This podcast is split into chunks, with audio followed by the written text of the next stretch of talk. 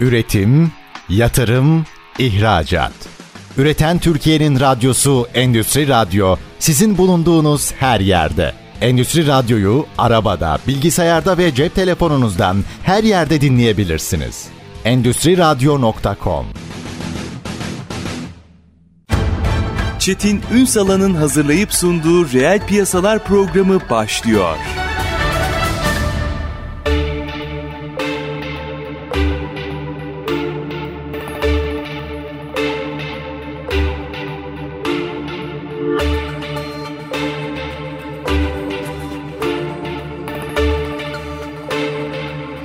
Reel piyasalardan merhabalar. Türkiye'nin gerçek gündeminde birlikteyiz. Efendim bugün aslında iki başlık açacağım size. Çelik sektörü. Bir kere çok stratejik bir sektör. Her açıdan hemen hemen değmediği sektör yok. Bu zaten kendi başına münasır özelliği olan bir sektör. Onun ötesinde işin istihdam boyutu var ama istihdamın iki ana bileşeni var. Bunları mercek altına alacağız. Bunlardan birincisi bugün özellikle konuşacağımız kadın istihdamı. Özellikle Cumhuriyet Çelik Kadınları Projesi'ni mercek altına almak istiyorum. Bir de tabii bunun da ötesinde aslında cinsiyet eşitliği meselesini konuştuğumuz gibi aynı zamanda mesleki eğitimi de konuşacağız. Çünkü birçok sektörde olduğu gibi burada da mesleki eğitim olan nitelikli personel en büyük problem Sadece bizde değil bütün dünyada bir problem. Bütün bunları mercek altına alacağız. Kıymetli bir konumuz var. Çolakoğlu Metalurji İnsan Kaynakları ve Kurumsal İletişim Direktörü Kazım Selim Özkan. Bugün reel piyasaların konu. Sayın Özkan hoş geldiniz efendim. Çok teşekkür ederim. Hoş bulduk.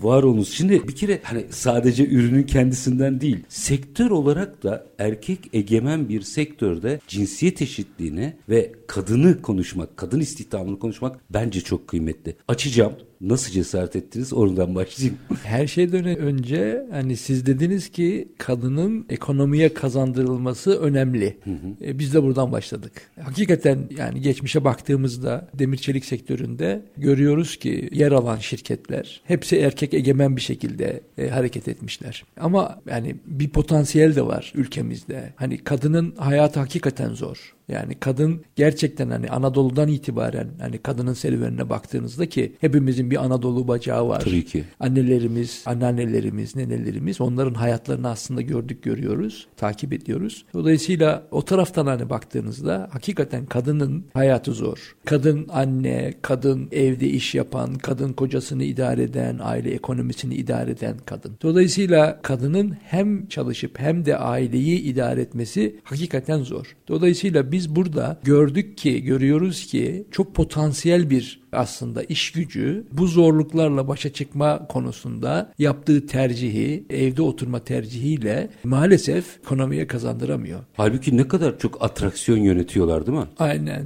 Çok yani becerikliler, çok sadece, disiplinliler. Sadece bu saydığınız başlıklar bile hepsi başlı başına bir operasyon. Aile ekonomisi ben hep söylerim. Dünyanın en iyi ekonomistleri ev kadınlarıdır diye. Aynen öyle. Hele hele yani Anadolu'ya gittiğiniz hele zaman Anadolu'da yani, tabii. baktığınızda çok iktisatlılar. Yani tasarrufunu yani. da bilir, harcamasını şeyini bilir. Evet. Evet. Dolayısıyla biz dedik ki yani niye olmasın? Demir çelik de aslında baktığınızda kadın elinin değebileceği bir sektör. Dolayısıyla biz iki tane proje başlattık. Bir tanesi işimiz çelik gücümüz kadın. Bunun lansmanını yaptık. Kurumsal iletişimdeki arkadaşlarımızla birlikte. Yetiştirme havuzu oluşturduk. Onun dışında tecrübeli arkadaşları bulmaya çalıştık ve daha çok hani fabrika içerisinde operasyonda çalışan arkadaşlarımızı bir kısmını kadın çalışan olarak istihdam Mavi yakadan bahsediyoruz. Mavi yakadan bahsediyoruz bahsediyoruz. Yani terminolojik olarak biz de onu kullanırız. Mavi yakadan bahsediyoruz. Tabii zor yani. Bir de tabii bizim iş hukukumuz ya da mevzuatımız da birazcık daha zorlayan tarafları var kadının çalışmasına yönelik. Ama biz hepsine hani göğüs gererek dedik ki bunları yapmamız lazım ve şu anda içeride bir pilot proje olarak başlattığımız kadın çalışanlarımız var. Reaksiyonlar veya sonuçla ilk sonuçlar nasıl? Şöyle söyleyeyim yani buradan aldığımız hani şey çok çok pozitif. Yöneticilerimizden pozitif, diğer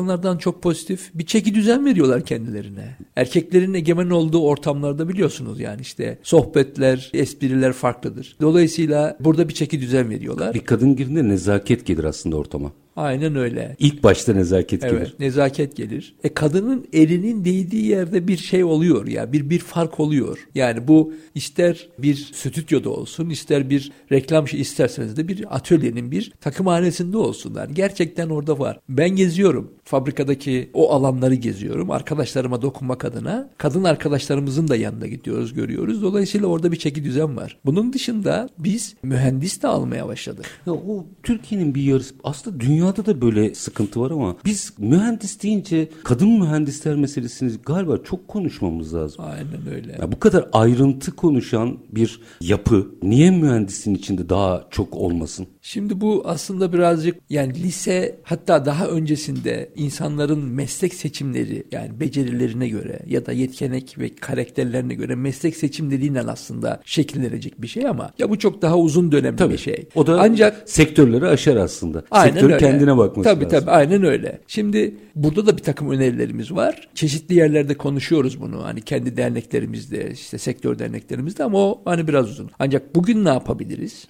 Bugün aslında gerçekten yani bizim yani bir perakende şirketi değiliz. Sanayi şirketiyiz, endüstri şirketiyiz ve endüstrinin zorluğunun oldukça hani yoğun yaşandığı bir şirketteyiz, sektördeyiz. Dolayısıyla buradaki kadın çalışan sayılarımıza baktığımızda çok iyiyiz. Yani mavi yaka bizim bin tane çalışanımız var. Yaklaşık 600-700 tane de 650 tane de beyaz yaka çalışanımız var. Beyaz yakanın içerisinde neredeyse oranlarımız yani %10'lara yaklaştı Bethesda. Kadın çalışan oranlarımız. Tabii ben bunun fabrika içerisinde ya da işte genel merkezde baktığınızda oralarda çok çok daha fazla. Şimdi kadını biz koyduğumuz yerde fark yarattıklarını gördük.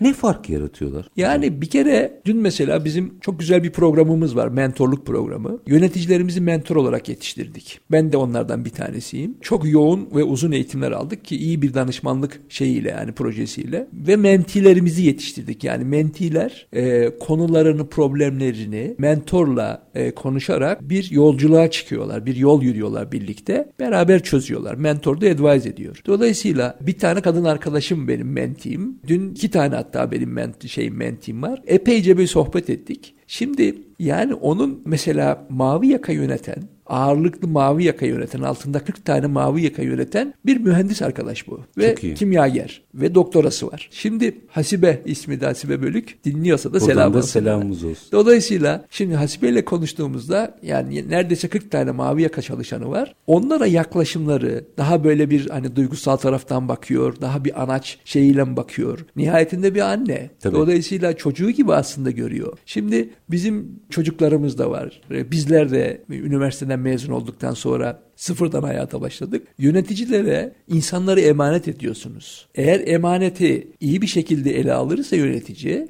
ileride bu emanet çok daha güzel bir kariyere sahip oluyor Parlıyor. parlıyor. Dolayısıyla körelmiyor. Dolayısıyla kadınlar bunu da yapıyor. Kendilerine emanet edilen yani yönetici olan kadınlar çok çok daha daha çocukların ya da yeni çalışanların kariyerlerini destekliyorlar. Disiplin, takip çok fazla. Dedim ya çok boyutlu bakabiliyorlar konulara. Bu arada erkeklerde de var tabii yani böyle Elbette. şeyler. Zaten bu kadın ya da erkek diye tartıştığımız bir şey değil. Kadınlar da olsun Aynen meselesi bu. öyle, Yani aynen aradaki öyle. fark böyle bakılması lazım. Sadece erkekler ya da sadece kadınlar. Ya diyelim ki hiç erkek yok. O da bir problem. Bir denge, liyakat meselesi galiba değil mi esas? Aynen, Peki aynen. burayı birazcık açacağım. Böyle Hasibe Hanım mıydı? Evet. Mesela onun örneğinin üzerinden gitmek isterim. Ne değişti, ne fark etti biraz açmanızı rica edeceğim ama minik bir araya gideyim. Aranın ardından burayı açalım yarım kalmasın. Çünkü kıymetli doneler olduğunu düşünüyorum. Birçok kişiye de ilham verecektir sektör anlamında baktığımızda. Efendim Çolakoğlu Meteoroloji İnsan Kaynakları ve Kurumsal İletişim Direktörü Kazım Selim Özkan bizlerle birlikte çelik sektörü ve kadın istihdamını konuşuyoruz. Aslında cinsiyet eşitliğini konuşuyoruz. Eşitsizliğin giderilmesini konuşuyoruz. Çünkü Türkiye'nin buna ihtiyacı var. Detaylandıracağız.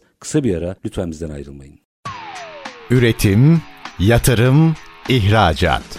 Üreten Türkiye'nin radyosu Endüstri Radyo sizin bulunduğunuz her yerde. Endüstri Radyo'yu arabada, bilgisayarda ve cep telefonunuzdan her yerde dinleyebilirsiniz. Endüstriradyo.com Kısa bir aranın ardından reel piyasalarda tekrar sizlerle birlikteyiz. Çelik sektörü özelinde kadın istihdamını mercek altına alıyoruz. Çolakoğlu Metalurji İnsan Kaynakları ve Kurumsal İletişim Direktörü Kazım Selim Özkan bizlerle birlikte. Şimdi bir 40 kişiyi 40 personeli yöneten bir kadın yönetici, bir mühendisten bahsettiniz de. Onu bir örnekleyelim. Ne fark ettirdi? Verimlilikten işin belki işleyişine kadar. Şöyle bir kere iletişimde e, bir fark yarattı. Yani biz isteriz ki yöneticilerin çalışanlarına hizmetkar yönetici olmalarını isteriz. Çok güzel tanım. Çünkü yönetici ya da lider aslında yapması gereken işi ekibindeki iş e, çalışanlara e, yaptıran ya da birlikte yapan kişidir. Dolayısıyla bunu otokratik bir şekilde yapabilir ya da başka tanımları da var ona girmeyeyim. Ama asıl hizmetkar liderlik. Bizler yönetici olarak çalışanlarımızın hizmetkarıyız. Bunu sağladı. Yani beklentimiz buydu. Bunu sağladı. Çünkü kadın vericidir. Onun dışında Prensipler. Eğer siz prensiplerinizle birlikte çalışırsanız e, şirkette şirketinizi de kurumsal bir e, tarafta konumlandırırsınız. Bence hani özellikle demir çelik şirketlerinin büyük kısmı kurumsallık anlamında çok hızlı yol almaları lazım. Çok ihtiyaçları var. Sektörden bildiğim için söylüyorum. Kimseyi de hani kötülemeyeyim ama bizim şirketimizde mesela prensipler çok çok hani önemlidir. Dolayısıyla o prensiplere göre hareket ederiz. Kadın prensipleri koymada da uygulamada da uygulatmada da daha şey daha can. Ya, bu da böyle olsun yok değil mi? Yok. İşte yok. Yani yok işte. disiplinliler. Bunlar aslında erkek meslektaşlarını da ister istemez galiba aynı kulvara çekiyorlar. Aynen öyle. Yani kadının girdiği yerde bir bir nezaketle birlikte bir düzen oluşuyor. Bizler de çeki düzen veriyoruz kendimize. Erkekler çeki düzen veriyor kendilerine. Bunu sağlıyorlar. Ama bir de hani gerek disiplinleri, gerek bu prensip konusundaki dikkatleri e tabii ki yani rol model oluyor ve diğer arkadaşlar da buna örnek olarak hani gösteriyor. Hem kendi yöneticileri örnek gösteriyor hem de kendileri örnek alınıyor. Onun dışında Mavi yakayı da biraz açın ne olur. Evet. Orada yani birlikte çalışmanın getirdiği bir verimlilik oluyor mu? Şimdi muhakkak yani şöyle bir örnek vereyim. Yıllar öncesinde yani çalıştığım başka bir iş yerinde toplu sözleşme için Rusya'ya gitmek durumundaydık. Hı hı. Sendikacı hanım daha doğrusu sendika temsilcisi bir kadın. Sendika başkanı biz onunla toplu sözleşme pazarlığı yapıyoruz. Ondan sonrasında da gidip forklifte iş yerinin içerisinde forklifte çalışıyor. Yani bir taraftan bizimle ki çalışan sayısı da yani bine yakın kurumsal diyalog götürüyor bir yandan. Ya pazarlık yapıyor ve bir yani bir şeyi temsil ediyor. Bir masayı temsil ediyor. Sonra gidiyor hani bizimle beraber mesela yaptıktan sonra konuşmasını öğleden sonra da gidip forkliftte çalışıyor. Şimdi bunu bizim de aslında şeyde görmemiz lazım. Ülkemizde görmemiz lazım. Tabii burada sadece hani sektör temsilciler olarak hani şirketlere ya da bizlere düşmüyor bu görev. Aynı zamanda bizim ülkemizin de hani kural koyucuları ya da kuralları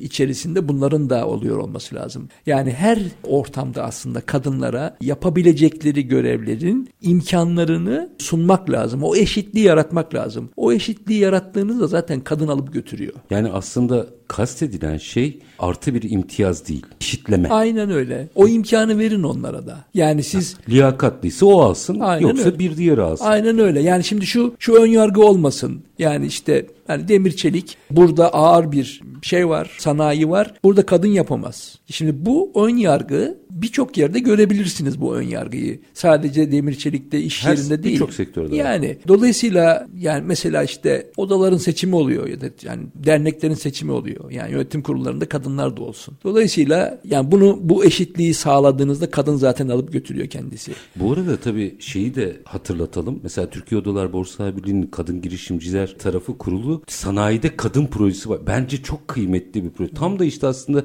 sizin bu yaptığınız yani fiili olarak yaptığınızın Türkiye'ye yayılmasıyla ilgili bir proje. Bu galiba çok zor değil değil mi? Uygulayan olarak biraz nasıl yapıldığını anlatır mısınız? Yani neyi oluşturuyorsunuz ki o iş büyüyor? Aslında yani çok dediğiniz gibi çok zor değil. Yani yeter ki siz uygun kanallarla kendi amacınızı uygun bir dille anlatın. Yani mesajınızı aslında oluşturun ve iletin kaynağa ya da işte hedef kitleye. Zaten kendiliğinden geliyor insanlar. Ha geldikleri zaman da onlara tabii ki şimdi bir ortam yaratmak gerekiyor. Ama yani eğer siz kadın var diye kadına uygun ortam yaratmayı düşünüyorsanız orada yanlış yapıyorsunuz. Çünkü Eşit, zaten trikli bir şey olması Aynen lazım. öyle. Zaten kadına sağladığınız ortamı ki ya bu hani birazcık aslında hani biz yıkacıların ana konusudur. Çalışana uygun bir ortam yaratmak. Çalışanların kendilerini güven içinde hissedecekleri ortamları yaratmak. Yani bunu hem süreçlerle hem de fiziki mekanlarla. Dolayısıyla bütün çalışanlarınıza yarattığınız bu ortam zaten kadına da yaratılan ortam. Dolayısıyla hani kadın geliyor diye ayrı bir ortam yaratmanıza gerek yok. İnsani bir ortam yaratmanız Aynen gerekiyor. öyle. Böyle Yani çalışan bağlılığı ve motivasyonu için zaten sizin yaratmanız gereken ortamlar bellidir. Bunu yarattığınızda kadın da geldiği zaman o ortamın içerisinde çok rahat bir şekilde çalışıyor. Yani onlara rahat ortamlarda ya da rahat bir çalışma alanında olduklarının ya da olacaklarının mesajını verdiyseniz, veriyorsanız bir de güveniyorsanız ve güveni telkin ediyorsanız problem olmuyor.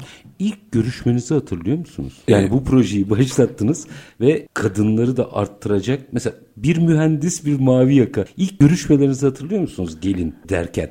Tabii ki Biraz mesela mesela bir tane mühendis arkadaşımız var. Onun da ismini zikrediğim Sümeyye. Çelik hanede çalışıyor. O ilk aldığımız e, arkadaşlarımızdan bir tanesi. Yani çok çok şeydi. Yani çok yani çok güzeldi. Ben şöyle bir şey örnek vereyim. Şimdi dün fabrikadaydık. E, zaman zaman belli günlerimizi fabrikaya ayırıyoruz. Fabrikadaki çalışma e, arkadaşlarımızı ayırıyoruz. Çünkü bizim ofislerimiz farklı yerde. Ama ben mutlaka iki gün, üç gün fabrikada çok e, vakit geçiririm. Dün San Kaynakları ekibinden arkadaşlarımız bizim okul sanayi işbirliği çerçevesinde hedef üniversitelerimiz var. Bunlardan bir tanesi Yıldız Üniversitesi. Oradan TÜ, Yıldız Teknik. Tabii tabii Yıldız Teknik Kimya Fakültesinden meteoroloji ve malzeme mühendisliği öğrencileri bizim fabrikaya gezmeye geldiler. Biz onları hani çeşitli programlarımız var bizim. İşte staj programlarımız var, uzun dönemli staj programlarımız var. Okul sanayi işbirliği kapsamı içerisinde üniversitelerle biz protokoller imzalıyoruz ve onlara destek olmak adına yani hem bir sosyal sorumluluk projesi hem de onlara bizim imkanlarımızı açarak özellikle doktora ve yüksek lisans öğrencilerine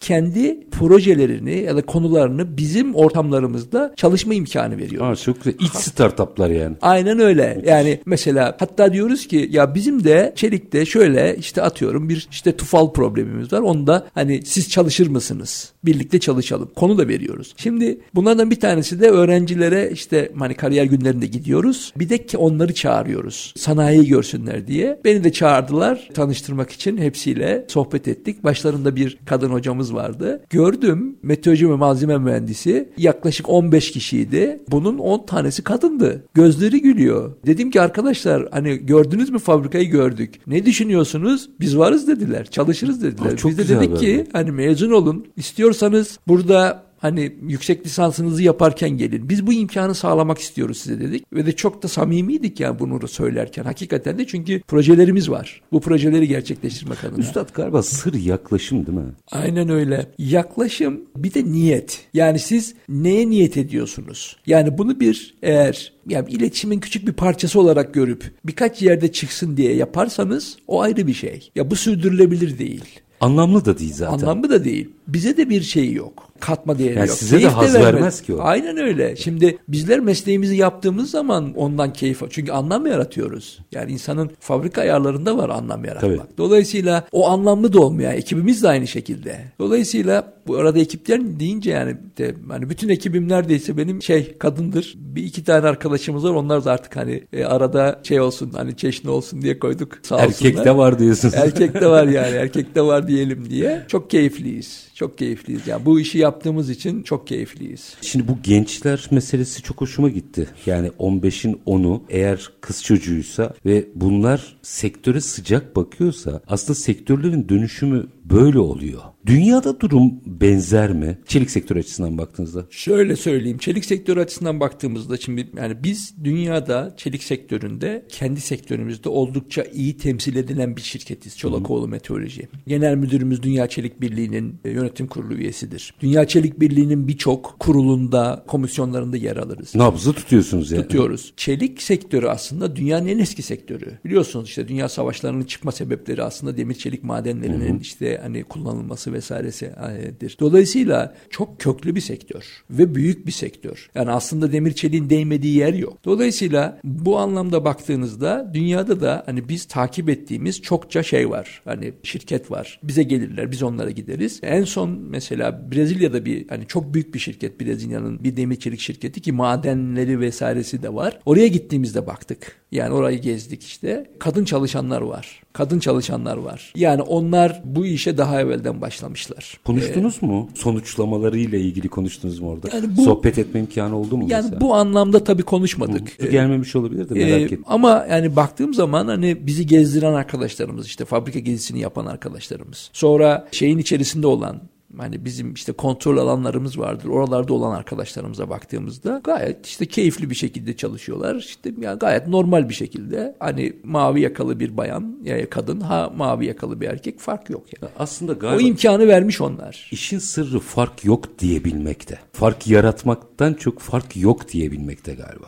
Yani bence fark yok demek de aslında çok doğru değil. Çünkü o zaman hayatın olağan akışı içerisinde görmemiş oluyorsunuz. Yani bu aslında hayatın olağan akışı içerisinde olan bir şey. Yani bir çalışan arıyorsunuz, bir işiniz var, yaptıracaksınız, biri geliyor. Hah bu kadar. Ne biri geliyor. Yani değil. benim için önemli değil. Şu da şey yani şimdi ben illa neden hani kadın gelsin diye uğraşayım? Kim Uğraşmayayım. Gelsin. Kim Tabii. gelirse gelsin. Ya, ya bu artık orada, hani normal bir şey olmalı. Düzenin içerisinde bir kadınlar da ya ben burada işe başlamam yargısını attığımız gün her şey normalleşecek galiba. Aynen öyle. İşte o çocukların gözünde ben onu gördüm. Çok önemli Şimdi, bir örnek o o fakülteye ki o fakülteye gelen çocuklar bilir ki yolları mutlaka demir çelikle çalışacak. Dolayısıyla oraya gelmişse zaten kadın olarak orada var olmanın kararını vermiş zaten o Tabii, çocuk. Olasılıkların içerisinde şimdi bu sektörü de ha bak ben orada da çalışabilirim mi kanaati geldi. Gerisi çalışır çalışmaz artık. O onun kanaati. Aynen öyle. Okulda da zaten o kanaat veriliyor. O eğer o bölümü seçmişse, meteoroloji ve malzeme mühendisliğini bölümünü seçmişse zaten yolunun demir çeliğe, sanayiye, endüstriye gideceğini biliyor çocuk. Ta baştan. Üstad şimdi minik bir araya gideceğim. Aranın ardından biraz daha işi boyutlandıracağım.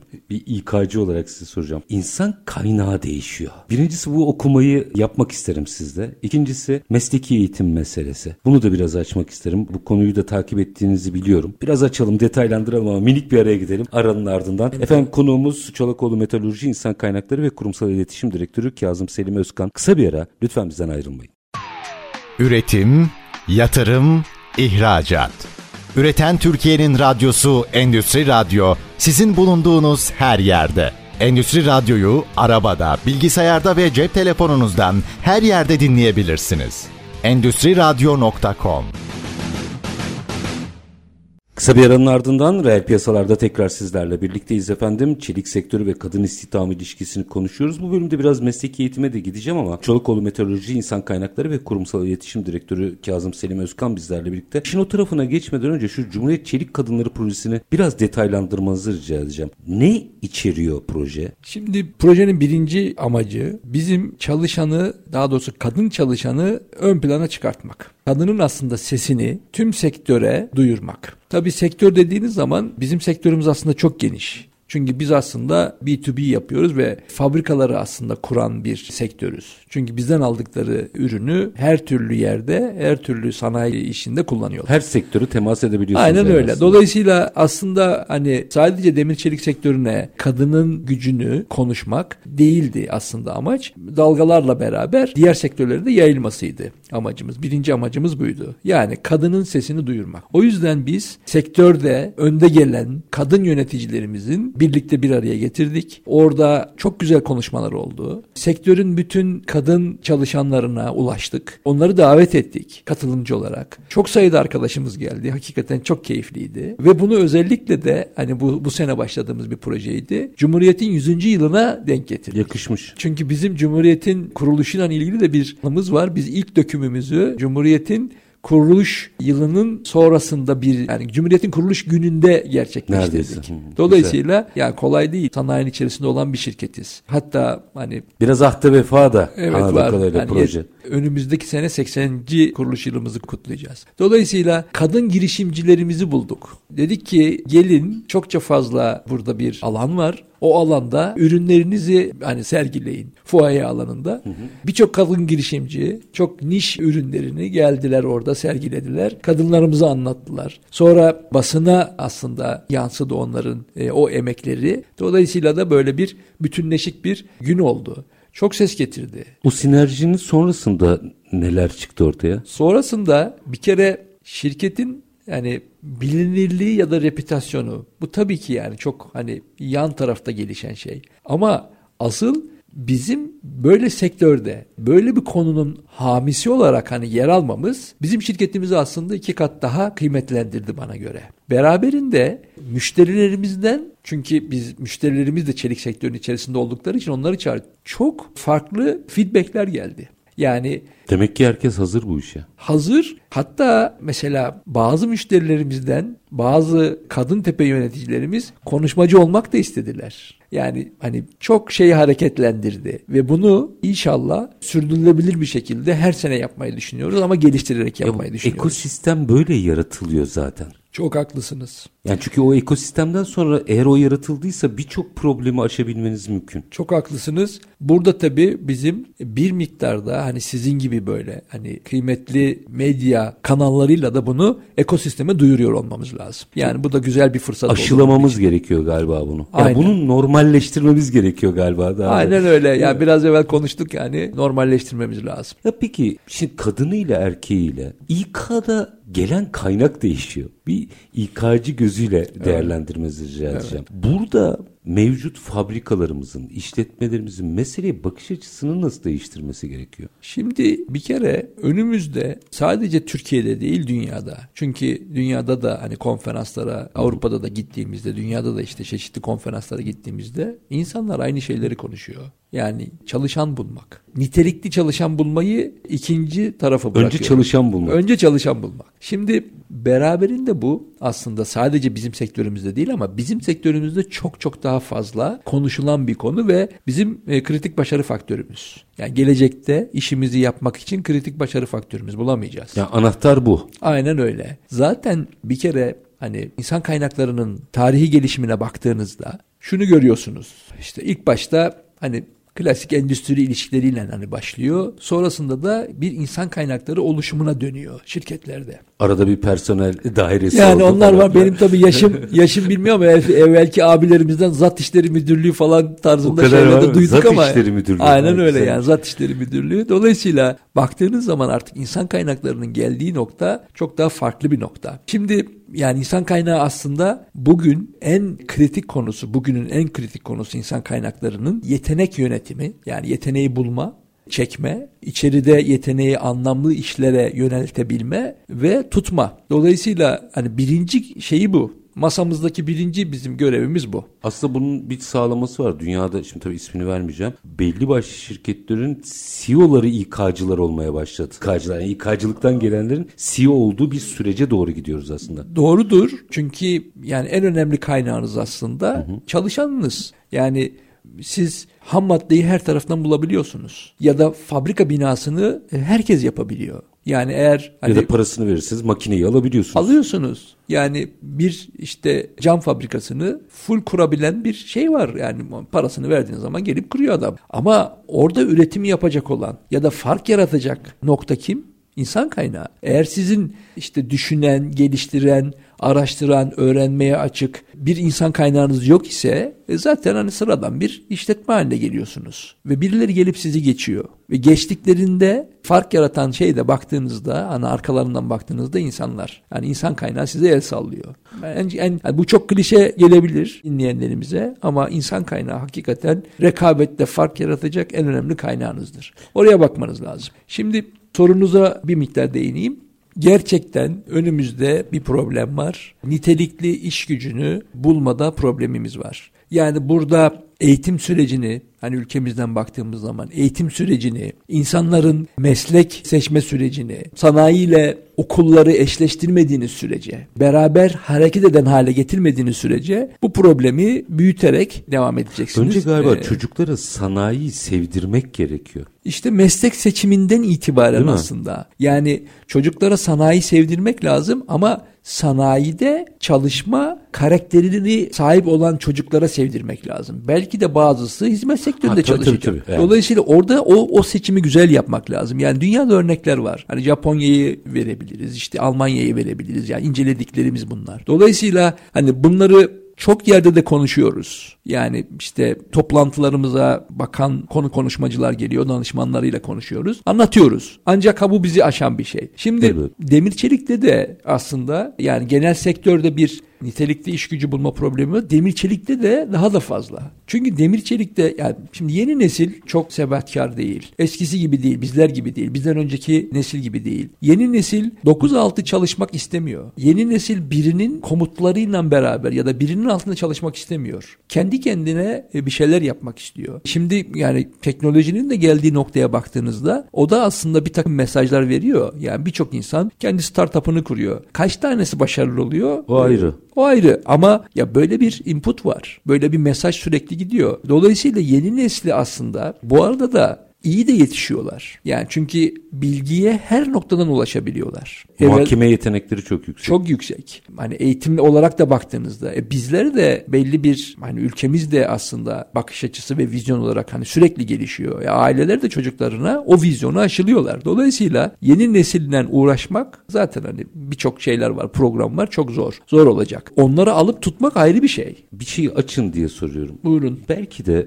çocuklara hep işten bahsediyoruz. İş yerine belki mesleği anlatmamız gerekiyor onlara. Burayı ıskaladık sanki biraz. İyi bir işin olsun, iyi bir kariyerin olsun. Hep çocuklara sektörler üstü konuşuyorum bunu. Bunu anlatıyoruz ama bir meslek edinmenin kıymetini galiba anlatmamız gerekiyor. Çok doğru. Şimdi ben yeni genç nesilde ya da yeni arkadaşlarda şirkete bağlılığı ya da bulunduğu kuruma şirket demeyeyim bulunduğu ortama bağlılığı etkileyen en önemli unsurun gelişim olduğunu görüyorum. Yani kendilerini eğer geliştirdiklerini düşünüyorlarsa bir şey öğrendiklerini birinin ona bir şey öğretme çabası içerisinde olduğunu düşünüyorlarsa diyorlar ki ya burada bir anlam var. Ya bu aslında şirket modellemesini koyuyorsunuz ortaya. Aynen öyle. Yeni ekonominin şirket modellemesi kendini sürekli geliştiren. Tabii. Zaten siz bunun sonuçlarını da şeyle alıyorsunuz. İş sonuçlarına yansıdığını Şüphesiz, alıyorsunuz. tabii. Şimdi mesleki eğitim dediniz. Bizim şirketimizin çok zaman böyle değerler araştırması yapıyoruz. Ki hani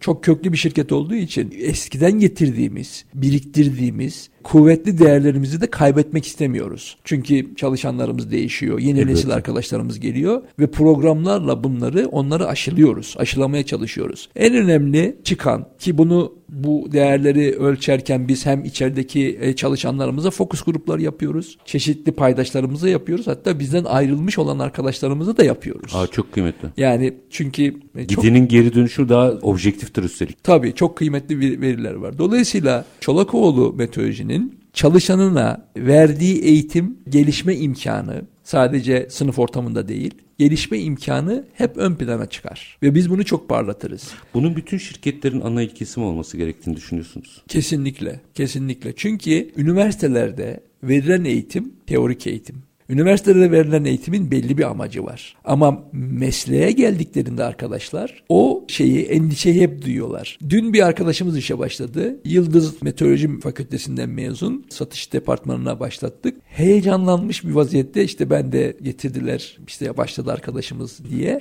arkadaşlar. Diyor ki ben bir şey bilmiyorum ha biliyor musunuz diyor. Dedim ki seni dedim zaten dedim biz bu şekilde bilerek aldık. Biz seni yetiştireceğiz, eğiteceğiz. Yani burada seni hayata hazırlayacağız, iş hayatına hazırlayacağız. Ve bu konuda da hem yöneticin hem de insan kaynakları buna hazır. Dolayısıyla biz seni takip edeceğiz merak etme. Zaten biz insan kaynakları departmanı olarak yeni aldığımız kim olursa olsun, direktör de olabilir, bu müdür de olabilir, 6 ay takip ederiz. Çeşitli testler göndeririz. Çeşitli dönemlerde beraber kahve içeriz, yemek yeriz, anketler göndeririz. Merak etme, seni yetiştireceğiz. Dolayısıyla bu endişeyle geliyor. E şimdi şirketlerin bu endişeyi görüp de özellikle potansiyeli olan yeni nesil yetenekli arkadaşları geliştirip hayata kazandırmaları. Eğer siz çok iyi işler yapıyorsanız şirketinizde kalır, hayata kazanır. Eğer çok iyi işler yapmıyorsanız başka şirkete gider ekonomi kazanır. Manşeti attınız bence. Bununla bitirelim. Ama son söz olarak çelik sektörü ve kadın konuştuğumuz için bir yöneticimize bir de mavi yakalımıza buradan selam söyleyelim. İsimlerini zikredin ne olur. Hasibe Bölük yöneticimiz, Şükran Erdem de mavi yakalımız. Onların nezdinde de bütün e, çelik sektöründeki kadınlara ve tabii ki bütün çalışma hayatındaki kadınlara buradan selam olsun. Kadınıyla erkeğiyle kalkınacağız, üreteceğiz. Bu konuda da aslında farkındalık yaratmanız adına bu tip projeleri yürüttüğünüz için tebrik ediyorum sizlere. Teşekkür ediyorum efendim. Sağ olun. Ben teşekkür ederim. Bizi de hani bu imkanı verdiğiniz için ayrıca çok kıymetliydi. Sağ olun. Var olunuz. Efendim bugün Çolakoğlu Metalurji İnsan Kaynakları ve Kurumsal İletişim Direktörü Kazım Selim Özkan bizlerle birlikteydi. Çelik sektörü ve çelik sektörü üzerinde kadın istihdamını konuştuk. Bakın mavi yakada konuştuk. Yönetici pozisyonunda beyaz yakayı da konuştuk. Demek ki olabiliyor. Biz ezberleri bozduğumuzda kadındı erkekti diye ayırmak yerine bu işi kim yapar, liyakatı nedir diye sorguladığımızda Türkiye'nin aslında kadınıyla erkeğiyle bambaşka yerlere gittiğini göreceğiz. Biz her zamanki gibi bitirelim. Şartlar ne olursa olsun paranızı ticarete, üretime yatırmaktan, işinizi layıkıyla yapmaktan ama en önemlisi vatandaş olup hakkınızı aramaktan vazgeçmeyin. Hoşçakalın efendim.